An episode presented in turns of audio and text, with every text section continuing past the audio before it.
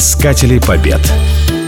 В январе 1801 года Павел I готовил Англии сюрприз. Он намеревался отобрать у нее Индию. Этот замысел вынашивался в строжайшем секрете. Помимо самого Павла, в него были посвящены всего несколько военных чиновников. В то время планы военной экспедиции в английскую Индию посещали головы многих государственных деятелей и кондотьеров.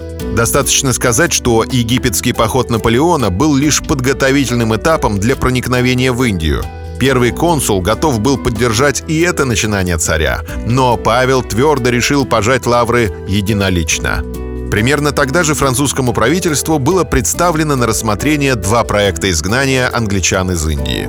Автор одного из них для успешного исхода дела считал достаточным восьми судов с трехтысячным десантом. Конечно, этот проект выглядел авантюрой, но авантюрой не безнадежной. Военные силы англичан в Бенгалии состояли всего-навсего из двух тысяч солдат и 30 тысяч сипаев, туземцев, обученных европейским приемам ведения войны, чья верность британской короне была весьма сомнительна. Поэтому, посылая в Индию 40 донских полков, Павел отнюдь не рисковал стать посмешищем всего света. Другое дело, что организация индийской экспедиции заставляла вспомнить времена Александра Македонского. Не имея ни военных магазинов в тылу, ни достаточных запасов, обреченное на долгий зимний путь по безлюдным степям, казачье войско таяло на глазах. Уже после переправы через Волгу Орлов 27 февраля донес в Петербург, что одних привели в Усталь, а других и вовсе лишились.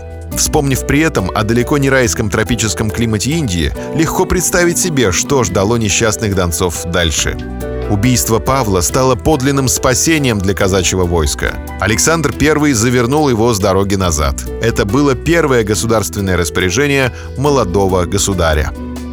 25 марта 1801 года Орлов провозгласил перед радостно загудевшими полками «Жалует вас, ребята, Бог и Государь родительскими домами».